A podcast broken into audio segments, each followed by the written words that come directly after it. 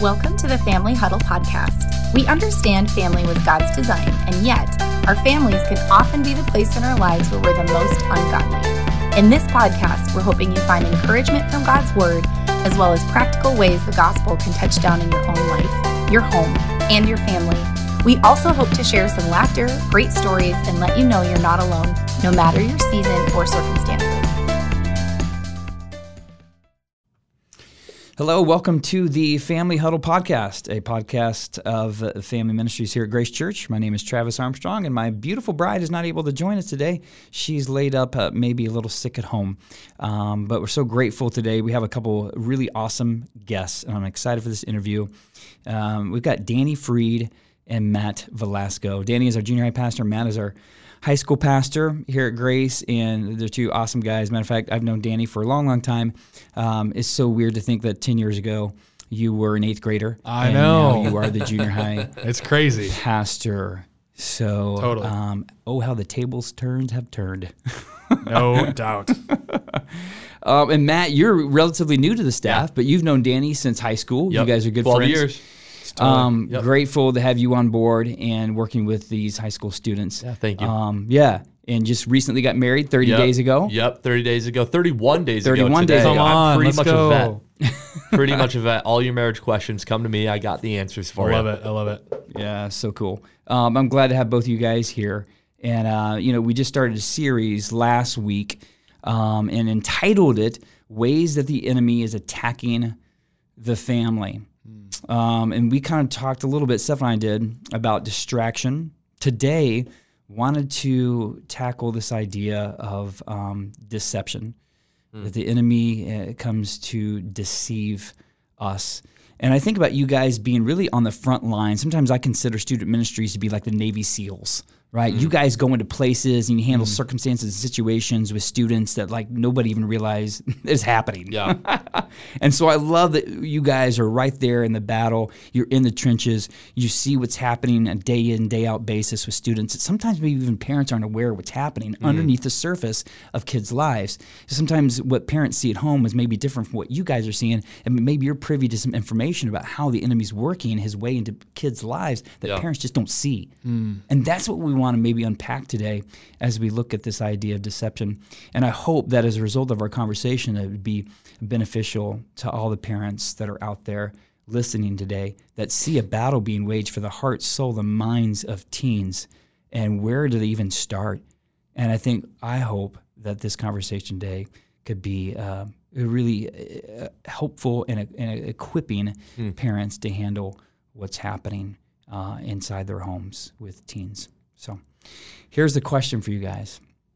As you think about teenagers today, junior high and high school, in what ways do you see them being deceived um, that would really be helpful as a parent of a junior high kid?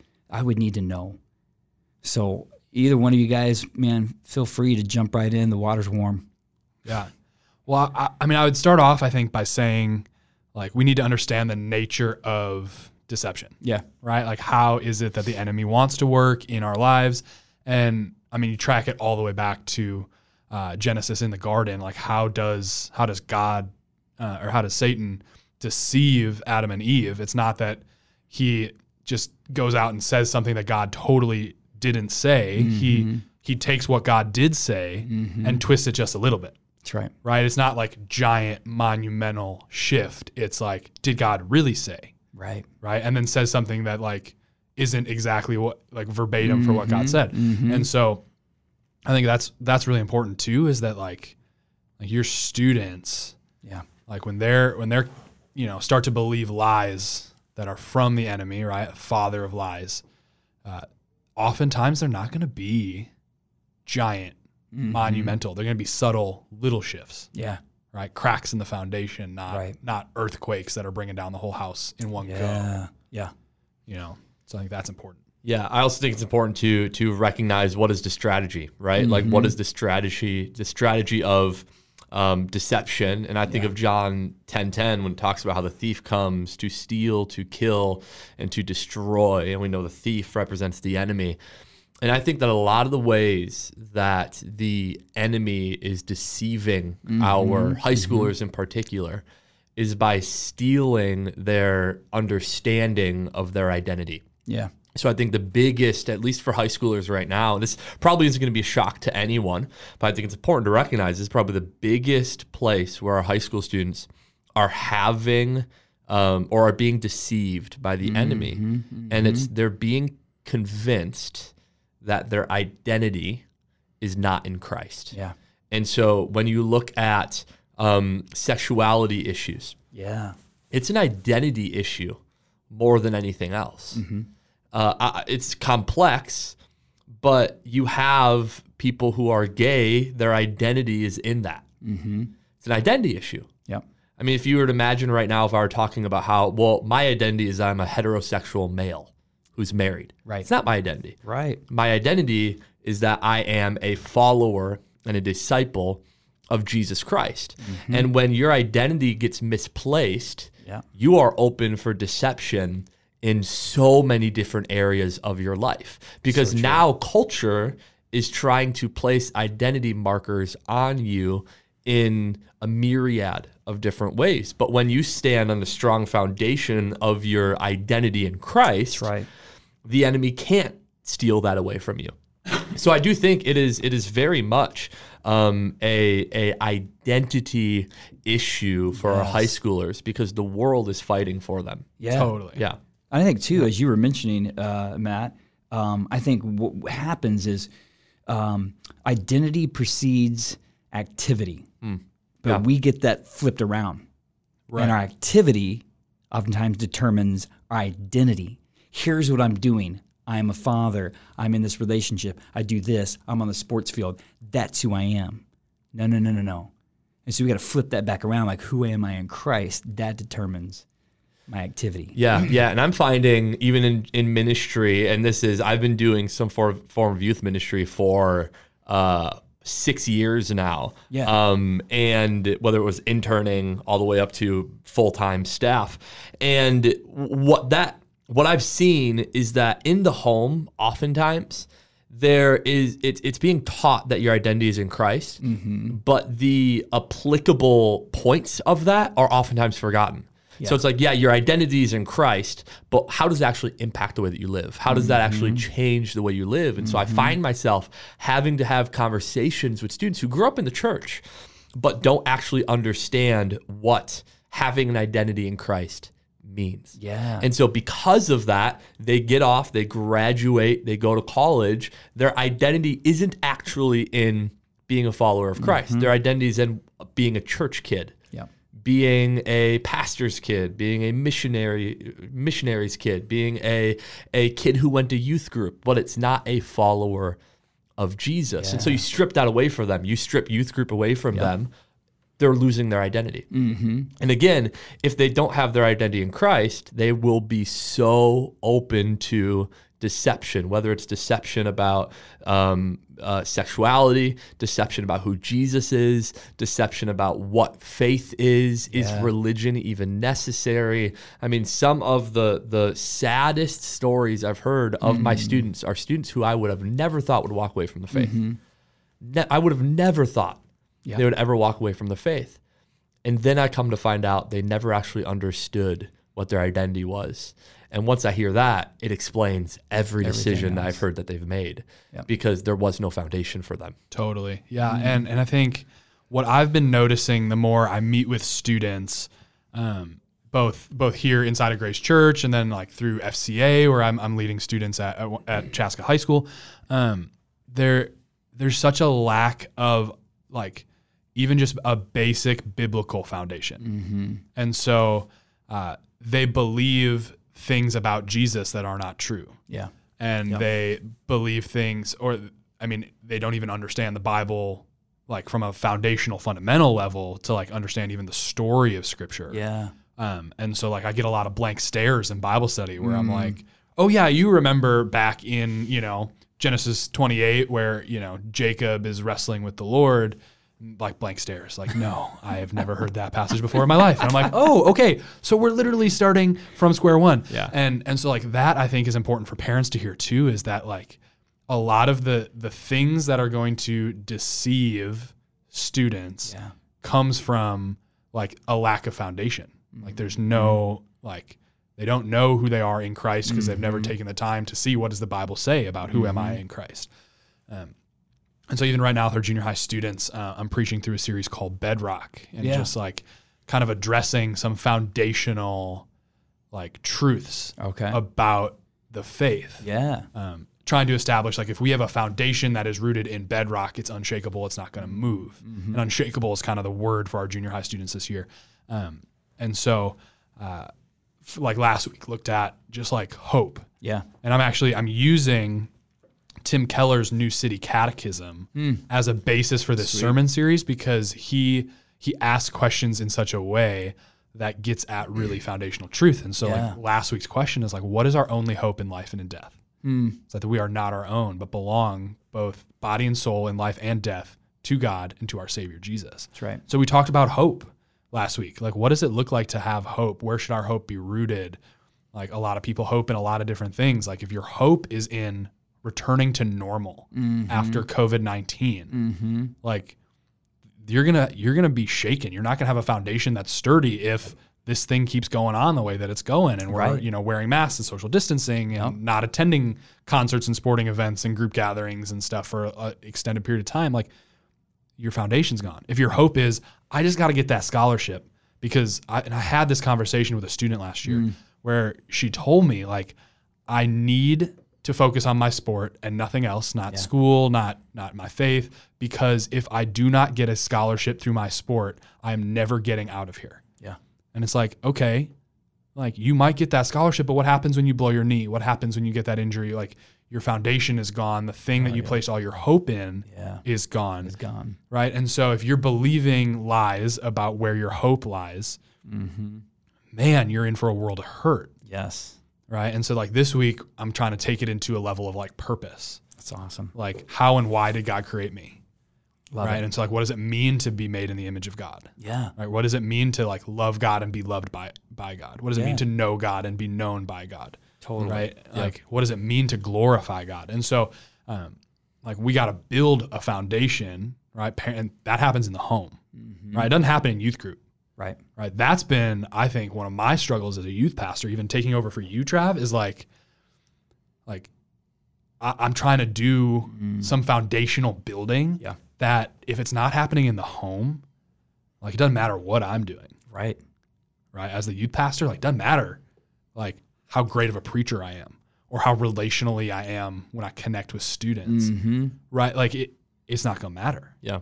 if it's not happening in the home. Yeah, and I think that if I could say anything to parents of high schoolers, and I've said this before, as it pertains to this topic of deception, right? How how can I have my student not be deceived? How can I um, disciple my my my child up in, in Christ in such a way where he or she isn't vulnerable to deception? I I think it would my my one thing I would say is make sure you keep the main things the main things mm-hmm. and don't let things that aren't the main things take the place of things that are. Yeah. True. And I think that even like in this political cultural moment that we are in right now, we are seeing that a lot of Christians are are putting things as main things that don't need to be. That's right. Um, and so Danny actually told me this analogy once, and I've, I've taken it and used it as a discipleship tool. This idea of the brick wall of faith. If your faith is a brick wall, what are your foundational bricks? Um, because what's going to happen for high school students is that if they have a foundational brick that is not one of the main things, right? Jesus Christ is the Son of God. Our God is triune. The church is the bride of Christ, and Jesus is going to return for her. Yeah. Uh, we are eternal beings. He- Heaven and hell exist. These things are the main things, essentials to the faith. And in theological studies, we call them dogmatics, dogmas, Yeah. versus doctrines, things we can disagree on. If you have a a doctrine, something we can disagree on as the foundational bricks of your brick wall of faith, and you go to college and that doctrine gets shaken and that brick gets pulled out, the whole brick wall of faith is going to fall. Yeah. Whereas if it's at the top where it belongs and a baseball hits it, whatever I learn in school or whatever I learn from a friend, and that brick falls off, well, the whole wall isn't going to fall. Right. I might change my belief on that one thing, but the whole wall isn't going to fall. Mm-hmm. and these these these things that are not the main things have become the main things and what that means is that as soon as the enemy gets a foothold and begins to deceive he's able to crumble the whole entire wall Yeah. if your main things aren't real main things Yeah. Yeah. and so the number I would plead with parents. I wouldn't just ask this. I would plead with it. Not only selfishly because it would make my job a lot easier. Yeah. But also because it's the best thing for our high school students, in my opinion, is that we need parents to rise up and focus in on the main things. Make sure your student understands the primary doctrines of who God is, these mm-hmm. dogmatics of who God is, these unshakable truths of who God is before you get concerned about making sure your student agrees with you Yeah. in all of these other things. Fill in the blank. I, I won't. I have plenty of different examples of what they Yeah. could be. I won't say them, but I have plenty of different ones. Because what ends up happening is you end up raising a child that is combative towards things that aren't the main things, Mm. and they forget the importance of those that are Yeah. and, and that is just so bad for a student. Okay. I, I have seen no worse um, falls from grace is the term I'll go from. But I, I've Okay. seen no students um, have such a harder time in college than those students that were most combative about their beliefs in high school Yeah. Because they believed so strongly that that these things that weren't the main things had to be. Mm-hmm. But then the students who were the most childlike, Yeah. who maybe just came to faith their junior year, came from non Christian homes, Interesting. are the ones that end up going to college and thriving. I mean, I have seen no student thrive as much as one guy I'm discipling right now. His name's Jacob. He's at the U of M. He comes from a home where his mom believes he's in a cult. His mom actively thinks I am a cult leader, like has told me I lead a cult. Here's the thing: Do we know that you're not? technically no technically no you don't but like literally has like he has had to stop her from like coming at me simply because i sit down with him and read the bible with him Right. and this dude has such a childlikeness to his faith Yeah. and he is so firm on the things that saved him he's so firm on these main and essential truths Mm-hmm. and now he's getting to college. He's a religious studies major at the University of Minnesota. You can only imagine how much of a disaster that is. But he's calling me, saying these things as professor is teaching him. And it's it is just incredible how much he's able to be like, you know, it's really confusing to me that they're saying all these these archaeological things. It's it's really confusing, but I know that Jesus is perfect and I know that the word of God is perfect. And so even though it doesn't really make sense, I still trust it. Yeah. And he's just able to just be like, I still trust it. It makes no sense. But then, like, my students who grew up in Christian homes go to a Christian university um, and they hear similar things coming from the mouth of a Christian, their whole entire faith crumbles. Yeah. And, and I have to ask why. Like, why does that happen? I think it all comes back to just like, if you're saved in a non Christian home, you have to just hone in on, on, on the most essential things Mm-hmm. and, and you have to be so solid on these bedrocks that you're talking Yeah. about, Danny, because no one else is going to teach you them. Right. Rather than coming from an assumption of like, well, you know them because you grew up in them, and so let's focus on these other things. Right. Forgetting to actually like really drill in these bedrock components of the faith. Totally. Well, and so something that I think you did so well as my youth pastor, Travis, was making the gospel the centerpiece of our whole junior high ministry. Right. right? And I love like the gospel acronym that Dare to Share, uh, you know, created, and how how many students in our ministry can just they know the gospel Yeah. because they were able to memorize uh like a silly acronym, right? Like just a G O S P E L, like that God created us to be with Him, that our Mm-hmm. sins have separated us from God, that sins can't be removed by good deeds, paying the price for sin. Jesus died and rose again. Yeah. Everyone who trusts Him has eternal life, Come and life with Jesus starts now and lasts forever, right? Like I can now, like even as I preach, creatively weave the gospel into my my sermon because, and I don't have to go like even verbatim, just like rote through that Right. Because it was so foundational, ingrained, mm-hmm. right? And so when the gospel becomes this like centerpiece of our faith, Yes. right? We we become like essentially able to defend against lies. Hmm. Totally. Right. And so something that we've been doing in our small groups, both in junior high and high school, is doing a gospel reminder mm-hmm. as a part of small group. Yeah. And so every single week in small group, uh, it's one person's turn in the small group to remind the group of the gospel. And they can do that. They can use that gospel acronym. They could pull a different text and preach the gospel through that text. But just as a quick reminder and practice for them uh, so that they hear the gospel and they share the gospel. And like those things every single week. Uh, if you know, if you're a sixth grader and you start that and you're doing that sixth grade, seventh grade, eighth grade, and then into high school and you do it ninth grade, 10th grade, 11th grade, 12th grade, Yeah. like hundreds of times you are sharing the gospel and hearing the gospel in your small group. Right. And like that becomes a way to solidify and build Yeah. a foundation that's like Yeah. bedrock. And it becomes a culture too that Exactly. you establish. Exactly. Exactly. right? Yeah. And then the gospel is that like that bottom layer of bricks in your brick wall. Come on. Yeah. Right? Where like these are the things that we are going to die defending. Yes.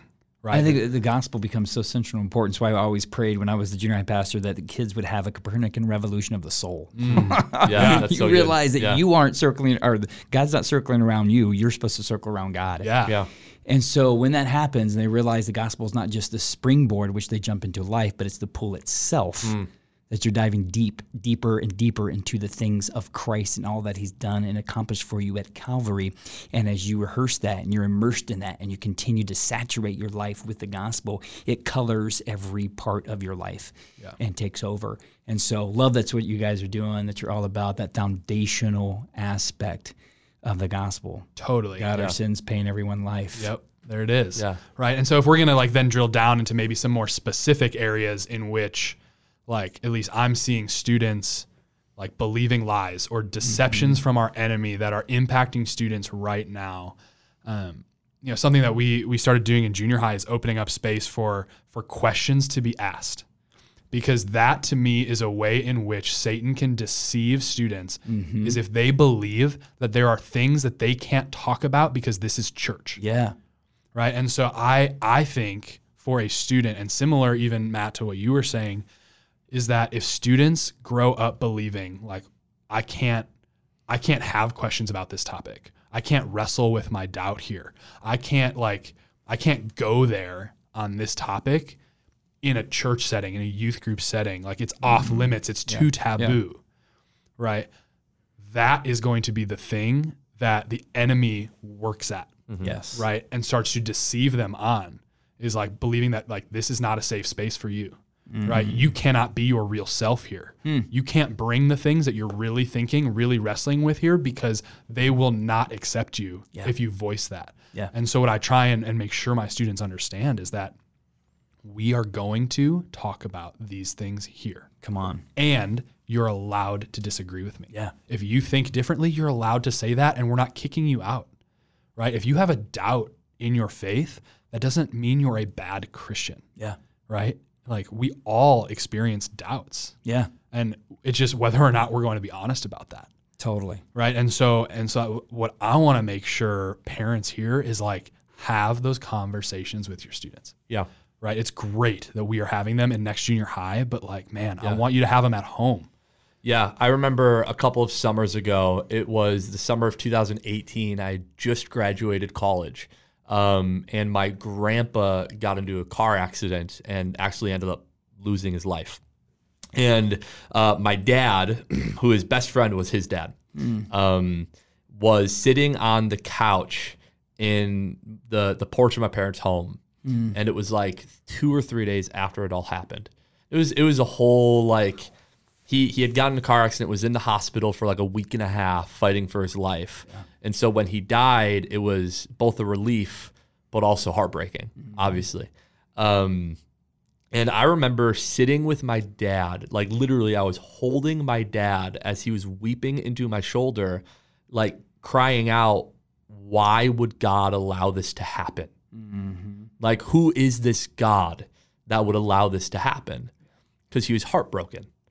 And that moment for us was a significant moment in our relationship. Now, granted, I was 22 years old, right? I was 22 years old. Um, or what was I, 20, 23, whatever it was, uh, 23, 22 years old. And I walked away from that yes, knowing that my dad was mourning, but also knowing that my dad was struggling and wrestling in his faith. Yeah. And not once was my thought, is my dad actually a Christian? Hmm. Like, wh- whole- my dad's re- like wrestling with hmm. why God would. Do, does he not understand the sovereignty of God? Like, does he hmm. not all? And it's like that wasn't at all. Yeah. That was not at all what happened. I walked away being encouraged and even to an extent edified because I understood I'm not alone That's right. that like my dad wrestles with his faith, which means I can wrestle with my faith. Now, what did that mean? A couple weeks later, after we had all kind of gone through the process of mourning, still a fresh wound, but we had celebrated his life. We had celebrated the fact that he was in heaven, sitting out in the backyard of my parents' yard um, or parents' house. My dad walks out. He looks at me. He goes, Remember that question I asked the couple days after grandpa died? I want to talk about that. And we ended up having like a three hour conversation about whether or not God intended for my grandpa to die that way. And we had a incredible conversation where we agreed for the most part, but we also disagreed in other parts. And we walked away. And once again, I did never, I never once walked away thinking like, oh, my this is like my dad's faith, like, ooh, wow, we disagree. That's not good. Mm-hmm. I walked away being like, I can go to my dad. Yeah. Like I can, if I ever am wrestling, I can go to him and I can tell him why, and I have. Yeah. And, and so my encouragement would just be parents, like it is okay to tell your students when and how you are wrestling. Like obviously you need to use your own discernment in that. Mm-hmm. But it's okay for you to go to your student and say like, "Hey, have you ever thought about this because it's really hard for me?" Like it's re- uh, this concept of prayer. Like it's really hard for me.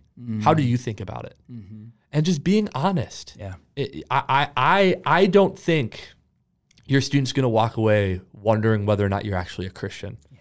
I think your student's going to walk away knowing that, oh, I can wrestle too. And when that is the culture of your home, you talk about culture, mm-hmm. Travis, that when that's the culture of your home, again, I keep coming back to this.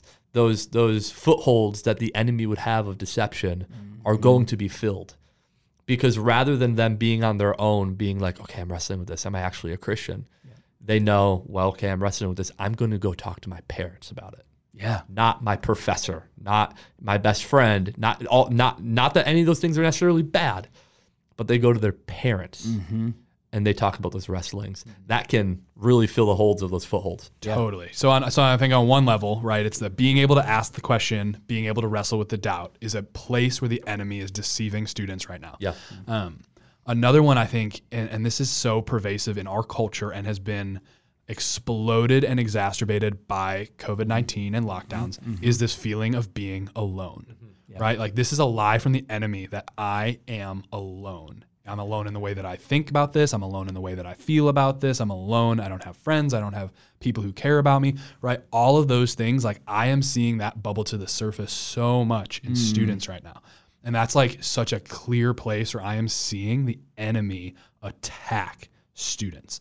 That they they feel isolated and alone, that nobody understands, nobody cares. Mm. And and so like as a word to parents, like you need to be looking for that, right? Because I mean, suicide rates are going up because of COVID and lockdowns and everything. Like students who feel like they are completely alone and nobody cares, mm-hmm. right? And like those are things we don't necessarily like to talk about in church, Right. right? But like, I mean, it's tragic and heartbreaking to see students struggle like that. Yeah. But loneliness is such a like common feeling to humanity mm-hmm. yeah, right? To feel like you you are alone that you you know like that even that feeling of like i'm alo- like being alone in a crowd Yeah. that nobody knows me here. Right. um, and so many students walk around um, like travis used to use this quote all the time like living lives of quiet desperation. Mm-hmm. right? Like just that feeling of being alone all the time.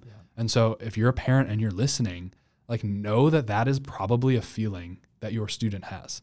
Even your students who are super social Right. and have you know like a, they're hanging out with friends on the weekend or whatever like my guess is they are still feeling alone yeah, a lot yeah.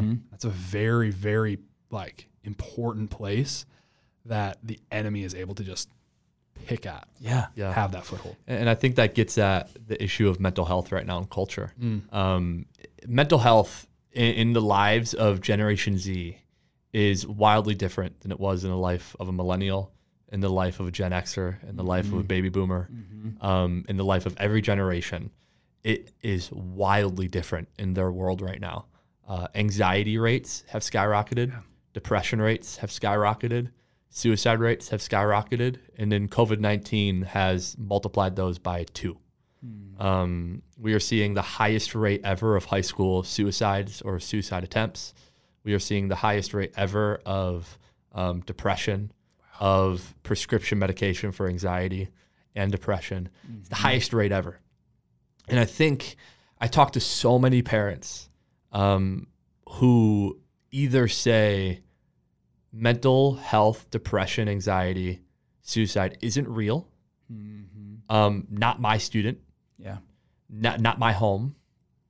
They just don't have a relationship with Jesus.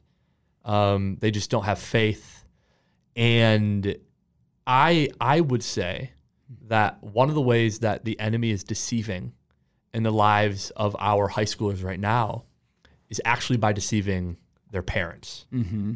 as it comes to mental health Yeah. um, because I have talked to more parents whose students have had to go to outpatient or inpatient care Yeah.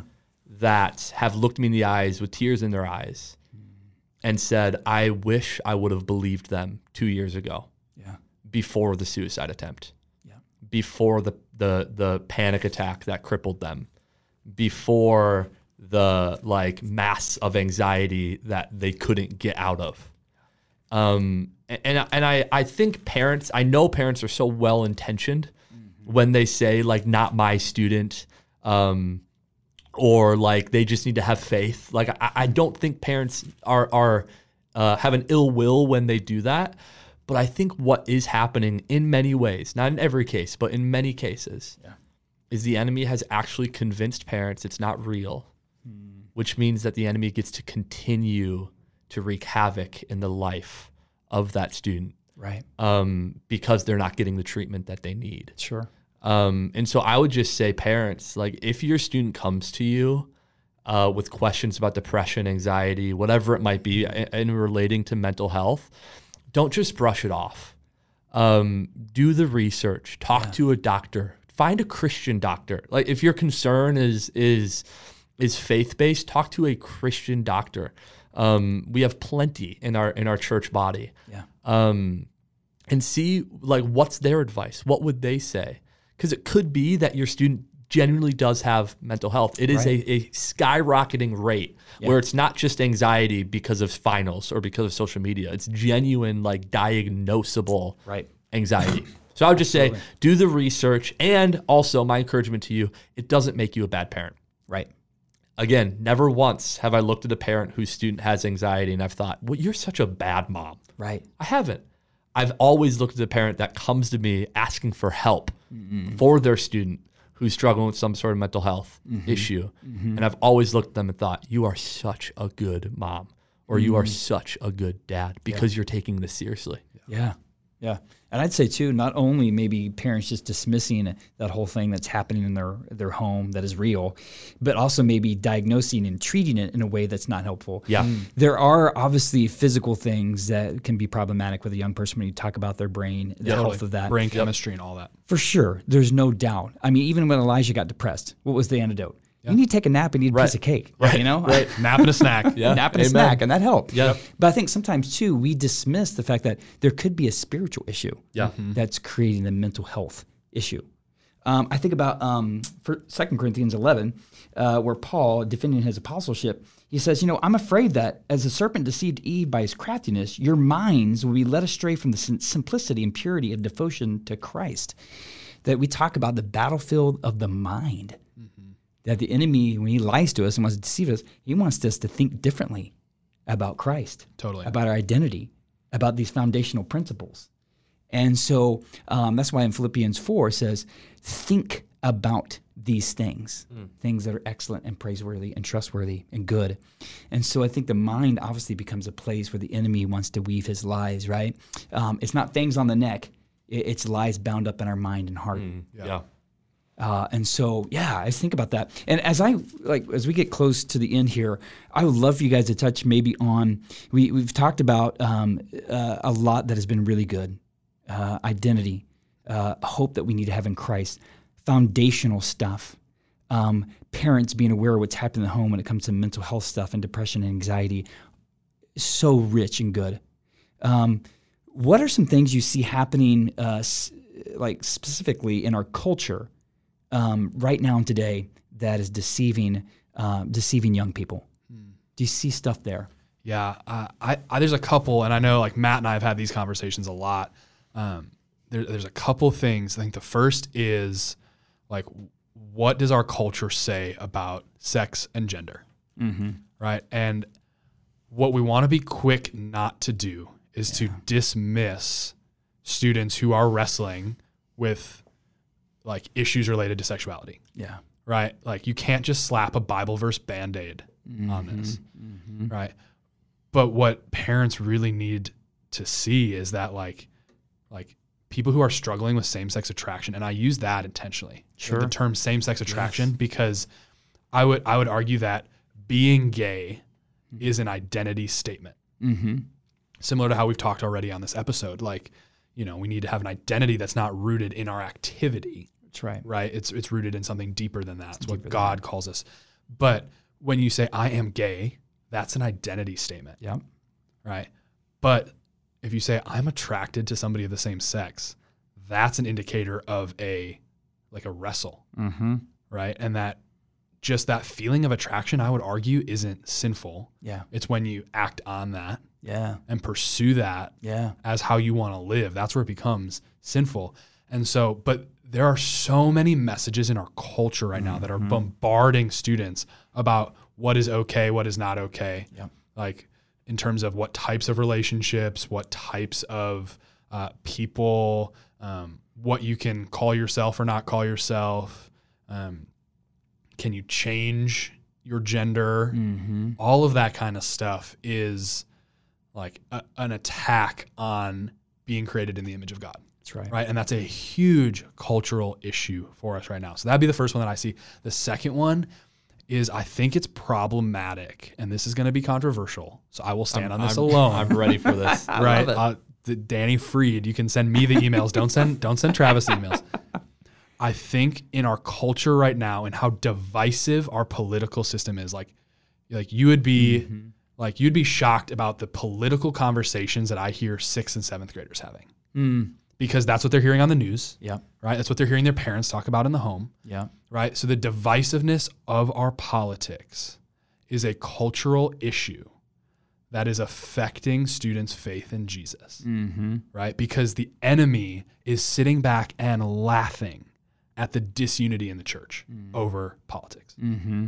right? And so, like, I think that that is a massive cultural issue. How how hyperbolic our speech is, Yeah. right? How how wildly accusatory our mm-hmm. speech is. How mm-hmm. quick we are to demonize someone on the opposite aisle from us, right? And so when we speak that way about our political opponents, even inside of the church, that is damaging to the faith of students. Even some of my youngest students are feeling that. Yeah. Yeah. I had a student call into question my own salvation the other day. A student. Um, because I challenged them to consider that their Democrat or Republican friends could both have salvation. Mm-hmm. It, it was just a minor statement. Yeah. and my salvation was called into question. and now, do I think that's like the common belief? No, I don't. But we have to ask ourselves what's happening in the church if that is something that a 17 year old or a 15 or 16 or 18, how I don't know how old they were, year old can can say to me. Yeah. Like all because of a statement like that. Like you talk about division. The most talked about quality of a Christian New Testament hmm. is unity. Mm-hmm. It is the single most talked about. Mm-hmm. Paul talks about it in every single epistle. Yeah. And Jesus Unity. prays for it in the garden in John Yes. 17. And yet we are probably living besides like 1550, like or whenever the Reformation was. I don't remember. I think it was 1515, right? 1515. Well, we celebrated the 500th anniversary and Yeah, so it would have been like fifteen fifteen. Um, the the Reformation, besides the Reformation, right? The obvious disunity in the church.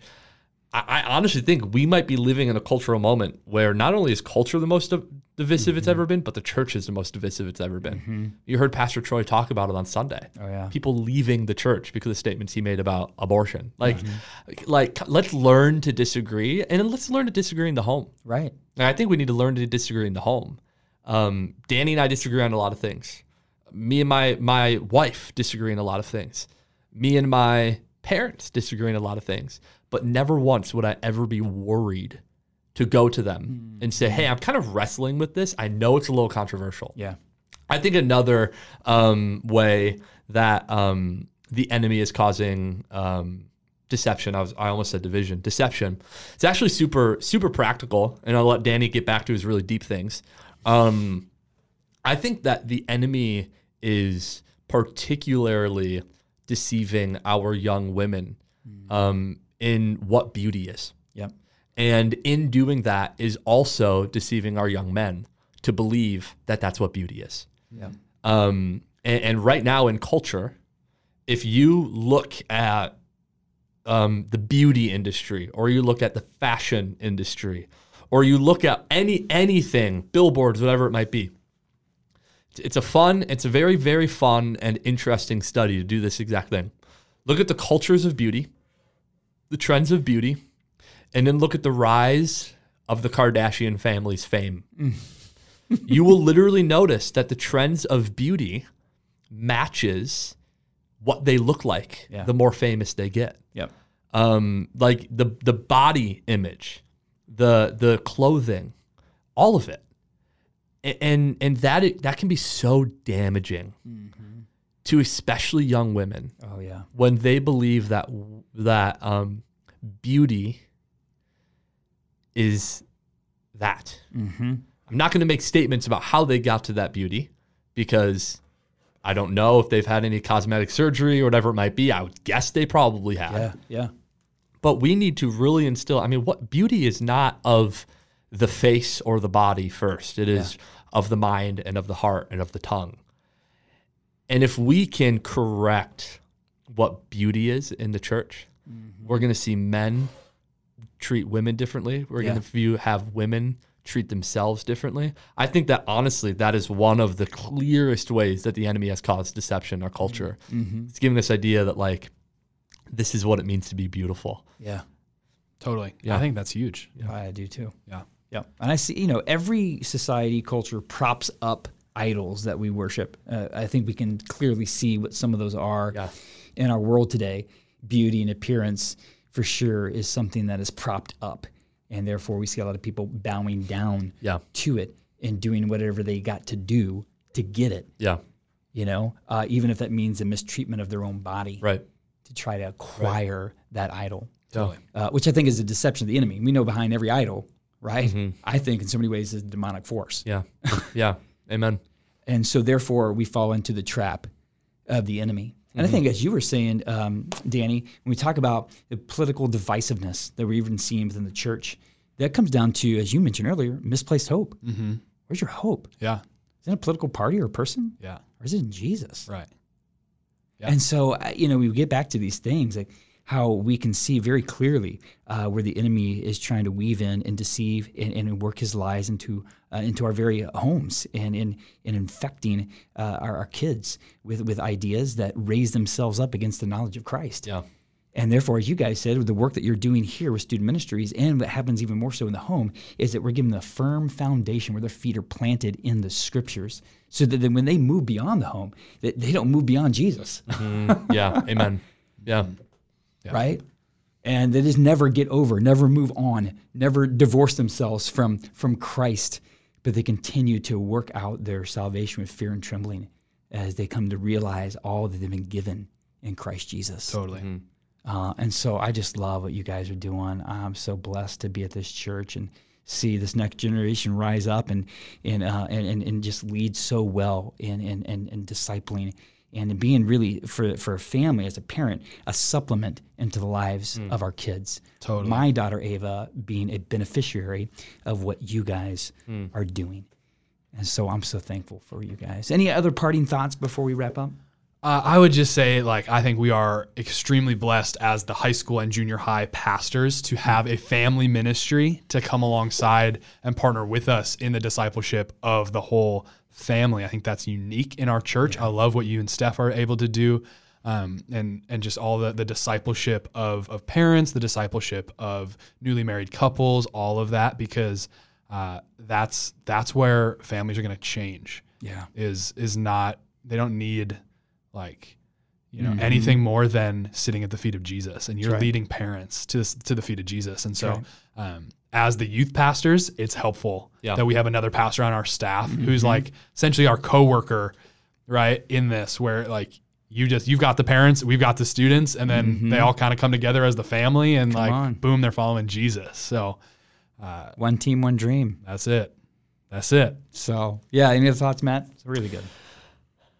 I, I mean, I would echo every single thing Danny just said. I mean, we are indeed all on the same team in this. Um, there is a past student of mine who is able to do some some speaking throughout the country, and she constantly talks about um, how culture is fighting to win over the minds of this next generation. Um, and the question is, how hard is the church fighting for it? Yeah, Because someone's going to win them that's right. is it going to be the church or is it going to be culture? Come on. And the implication, because we look at culture and we see how hard they are fighting Yeah. for the minds of our young ones. Um, like I would put Danny and I in that category. By the way, like culture is fighting for us too. Mm-hmm. Um, how hard are you fighting for the minds of your students, of your children? Because someone's going to win the fight. That's right. It's just the question is who. Who? Yeah.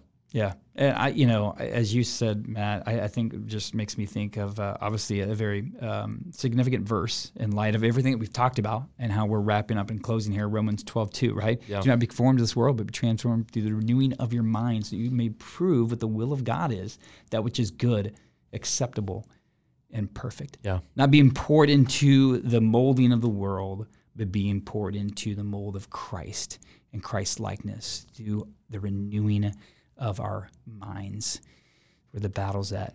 Um, so thank you guys. So really Yeah, good. thank you. I Totally. Thanks for having us both on. of you, man. Keep fighting the good fight of the faith, man. Keep pressing on to, Mm. to know Christ and making him known with our students. Keep making the gospel that foundational message. I believe uh, by the grace of God, we'll continue to see fruit Mm. in junior high, in the high school ministry. come on So, want to do it yeah. Appreciate you. That's so awesome. Let me pray Yeah. out. God, thank you again for this great conversation with these dudes. Um, so thankful that they are fighting um, the good fight. And as a parent, uh, I'm, I'm so encouraged to see what is being taught here in the high school and junior high ministries.